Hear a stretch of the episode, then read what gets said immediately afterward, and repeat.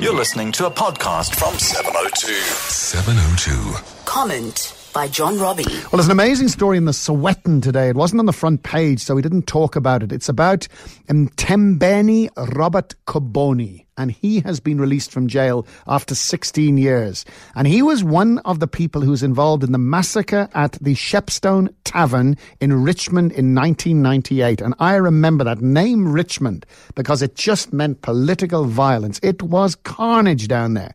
And there was a massacre at that tavern. Eight people were shot dead, and he was one of the bodyguards a terrifying man. He was a feared local warlord. His name was Sifiso Nkabinde. And people of our age will remember that. Darius is nodding his head. He was a dreadful man. Very, very scary indeed. And there was violence in Richmond, which was insane. More than 120 people were killed in two years. And Kabindi himself was murdered, I think, a couple of years later, 1999.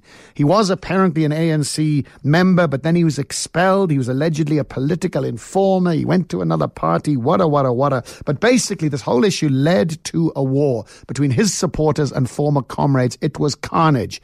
And there were terrible times in KwaZulu Natal, far worse than today. Sometimes we forget that, even though the situation is tense there now. But the story in the paper today is about Koboni, this ex bodyguard.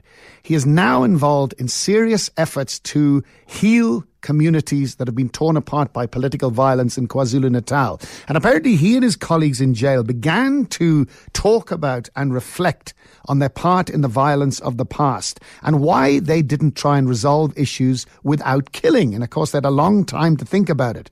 And then what they began to do was request meeting with the families of victims to seek forgiveness.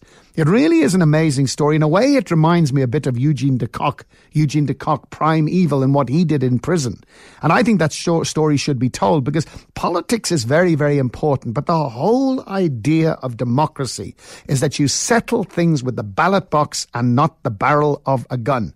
And the whole idea of democracy is to prevent violence and killing. That's why it exists. That's why it's the best system than other systems as long as it's working properly.